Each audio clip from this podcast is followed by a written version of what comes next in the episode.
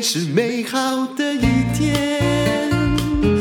欢迎收听人生实用商学院。今天要来讲一个其实我也很无知的问题，但是我有哦，我一定有哦，我相信你也一定有，但是你很可能呢做事跟我一样，就是诶请专业处理哈，处理完了啊，后来发生什么事都不知道，还好是没发生什么事。好，今天我们讲的是保车险的学问大，怎么样聪明的去选择适合的车险？我们请到的是明台产物的总经理陈嘉文，嘉文你好，戴文杰好，各位听众大家好，你年纪。一定比我小，对不对？马上就要结。好，以前我也曾经访问过您嘛。那我们现在要来讲的是车险呢。呃，请谈一下年轻世代保车险最常遇到的问题。对，现在年轻人哈，大家都是用，可能用滑手机都已经习惯，所以会觉得说，好像呃。发生车祸也不希望像以前那么麻烦，要打电话叫人家来帮忙啦，找保险公司、找警方来处理。我看过了好几次，是大家就开始打电话，没错，对不对？那万一找不到人或者等很久，在路上又造成后面塞车，也会紧张。啊，万一在现场后面的车子万一有不小心发生二次车祸，也很危险哦。是，所以现在年轻世代希望说，哎，能不能如果不小心发生一点小意外，可以很快的处理，不要浪费时间。是啊，另外年轻人也遇到另外一个问题哦，就是车险会比较贵。嗯，哎，为什么啊？你知道吗？那个让人寿保险是我们年纪越大哈，或者是这个意外险，都是年纪越大常常越贵。可是车险为什么是年轻上班族？明明很少开车，但是哦，如果他要有车，他保费比较高。为什么？对，因为过去哈没有办法了解到底是谁开车，嗯，所以只要看那个行照是谁哦，嗯，那如果行照是年轻人，就觉得年轻人开车可能会比较积极一点。所以自然就有些人的确开车比较呃积极点，有些人比较安全。可是呃，在以过去的车险就是干脆就一起统计哦，就发觉行照登记在年轻人，车祸一定比较高。所以算几率的啦，对，对不对？这也是精算师算过。啊，所以像我这种年纪的欧巴桑，我的保 我的那个呃车险保费应该比较低一点。没错，没错，对，因为我们温温的慢慢来。对对对。所以有的时候，有些年轻人要买车险哦，就会把车子干脆登记在自己的父母的名字。啊啊，这样可以吗？呃，其实过去保险公司也没有办法知道谁在开车哦。啊，但是登记在父母名字又很麻烦，因为行照是父母的。嗯。那万一呃，比如说有个罚单哦，嗯，他是寄给父母，而且被父母念半天，所以当然希望自己买的车子登记在自己的名字。你这样讲也有道理哦。如果罚单开给父母念半天还是小事。就最可怕的是寄给老婆，然后车上还有另外一个人，好难解释。有时候，没错没错。呃、所以我们呃看到国外的一些趋势哦，看能不用手机或者用一个按钮按一下，这个车祸呢就可以很快的处理。那年轻人呢也不会说每个人都把当大家当做开车比较危险，就是依照每个人开车的习惯驾驶行为。那开车安全的自然保费就比较便宜，那这样也比较合理。所以也就是说，这就是你们的车联预守的专案吗？没有错，没有错。也就是要看看你这个人的历史记录嘛，哈，好像有一个征信中心一样，看我们那个信用良不良好。对对对。不过我那是新手呢。那因为我们这个用的最新的方式，用大数据 哦，实际开车的行为来计算保费。嗯。所以这个时候就变开车越开越安全。嗯，那风险会降低，那我们保险费也会跟着降低。不过以前也是这样啊，如果你前一年、前两年出了事多的，后来的保费还是会被调高，对，对不对？过去是看那个肇事记录啊，但是有时候肇事记录很多人会觉得很无辜，就说发生车祸不见得是自己的错，有时候是被人家撞，或者是有时候真的万一有时候遇到特殊的状况，所以我们才说看那个驾驶行为，比如说开车会不会急刹急停，会不会车速超速。这些跟实际上的风险更直接。这怎么看哈？是那、呃、驾驶行为急刹急停，那你要有办法监测我们，还是你是看年龄的大数据？那过去哈，为了呃，这其实在欧美已经很流行的这种新式的保单哦。嗯、那过去的做法，在车上会安装一个小的一个设备，果然是个人监控。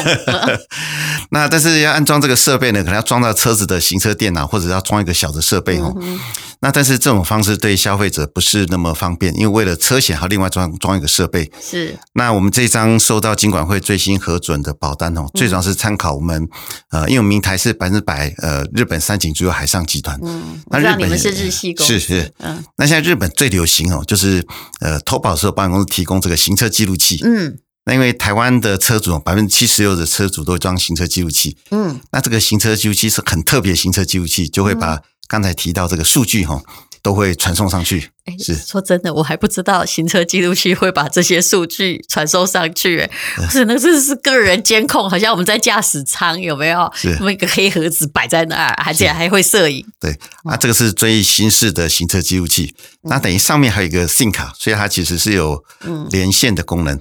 那其实会觉得说会不会被监控？其实它只有记录一些呃这个新车的驾驶行为，那个。去哪里啊？这个都不会呃传送，情话绵绵也不会，对对，也不会也不会。但是你在一边开车一边看一边弄手机，你可能就会被记录啊，对不对？就呃简单的呃简一般的行为还好，就是比较危险的驾驶行为被记录下来是。那你说年轻世代常常会遇到问题，就是发生事故，好不知所措，还要浪费时间在事故的现场等待，然后啊要申请理赔，常常很麻烦，而且有的哈对于理赔的误解，结果反而说啊就以为有理赔，结果很多东西放水过去，结果后来发现哎不赔，或者是你还被告。我看过很多这样的案子，那这个车联预守是怎么解决呢？对，那这个消费者投保这个车联预守 UBI，所谓的 UBI 就是 Usage Based Insurance，嗯，就根据驾驶行为来计费的保险哦。嗯，那我们就会提供这个呃消费者不用额外再付费，我们就会提供随这个保险提供个呃上网的车联预守这个行车记录器。嗯，那等一发生事故的时候，这个行车记录器哦会自动把那个车祸的经过影片直接上传。那等于消费者就该在这个车主会在荧幕上看到，就我们主动会侦测说发生事故，所以这个时候只要按一下这个按钮，就马上就通话。那因为保险公司都知道这个事故怎么发生，帮他事故前后的状况，帮他车速啊各方面变化哦，所以这个时候就不用担心说万一保险公司不赔怎么办？哎，你这个其实已经是一个物联网的很高的智慧运用了，没有错，没有错。哦哦、所以我们这个叫做车联预锁，就是车联，就是它已经是车联网，嗯、车联网，对对对对。啊、哦，原来我以前哈在读 EMBA 的时候就要遇到物联网，我想一点门工啊，这是让他演哦。你看现在今天就来了一个新的实力，那是台湾也只有你们有目前。对，因为目前全世界用这个最普遍的，而且用的最呃用的最最受到欢迎是日本。嗯，那因为我们是呃日本公司，所以从日本引进上最新的技术。嗯、那目前也只有呃米台有这张保单。嗯。其实，如果能够用数据来厘清某些肇事责任的划分，大家不用在那儿下来拿那个拐杖锁，然后要打架。你不是骂多的人赢，我就是觉得台湾人有时候是啊，别人是你敢 K 掉啊，你看大声你的赢啊，我开心的我们好不在闹语完来有没有？其实这些东西在车联网的时代应该是要去除哦。对对对。嗯还有，刚刚你也说到了，原来我后来才知道，因为我小孩还小，原来一般的年轻人普遍把车都挂在妈妈名下，结果会出现就是说，哎，妈妈其实不开车，但是所有的险都保妈妈的。对对对。哦，对。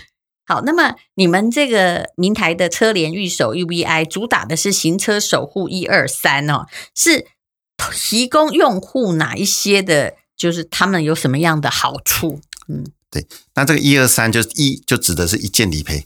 刚才提到，其实现在很多年轻人都很忙哦，遇到事故，万一要再打电话找谁哦，事实上很麻烦。那万一没有处理好，以后那个肇事责任呢？都打电话给妈妈或爸爸了，还有的会打那个一一九了。是，那万一在外面，其实这也很危险哦。所以我们讲一键理赔，就是发生事故，这个行车记录器就好像变成了这个通话的功能一样。哎、嗯，那你们一定有跟某个行车的记录器公司做很紧密的联合，对不对？对，只要加入这个专案，一定要用那一排的行车记录器。那那个行车记录器事实上是我们研发的啊，所以是由保险公司提供的哦。对，所以啊，这个等于说也是我们付这个品质的一个保证。这样挺不错啦，哦，就少个行车记录器的费用。对，等于说也不用额外再花个几千块买行车记录器。是。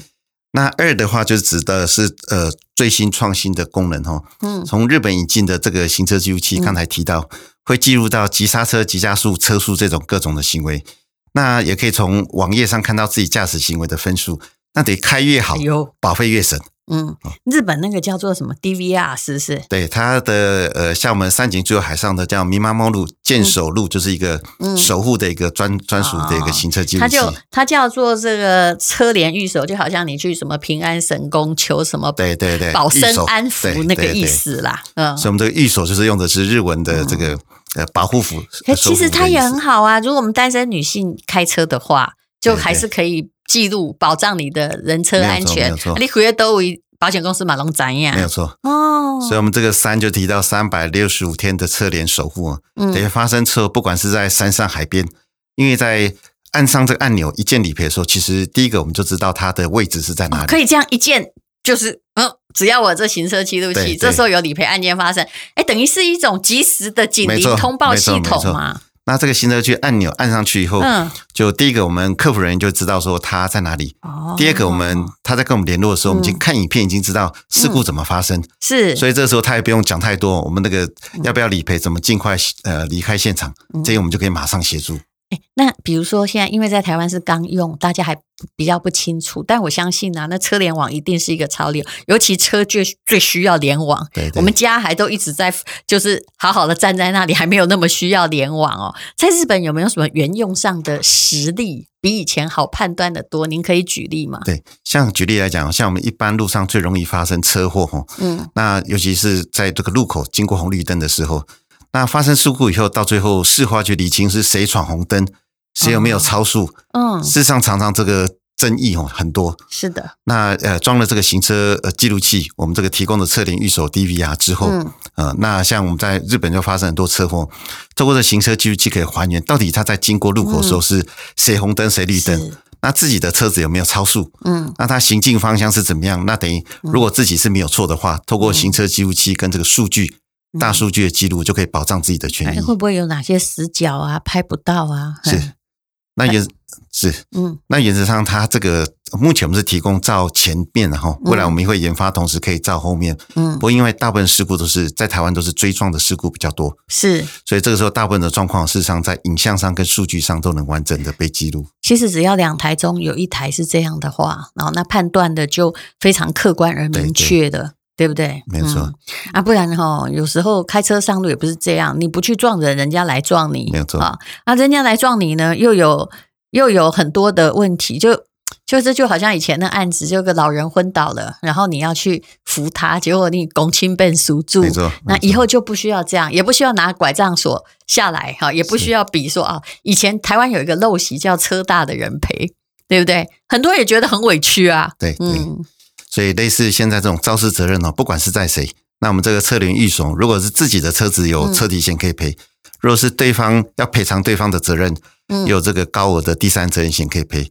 那等于说发生事故离清了以后，原则上车主几乎不用自己负担额外的费用。那我现在要问总经理一个问题。那它有比一般的车险贵很多吗？哎，其实越好用的，照理说应该很贵呀。其实倒没有，因为我们这个车联一手特别就针对优良的驾驶人设计。那愿意装的人，一般来讲也都是呃驾驶行为比较好的。是，所以相对它举举例来讲，我们讲一台新车好了。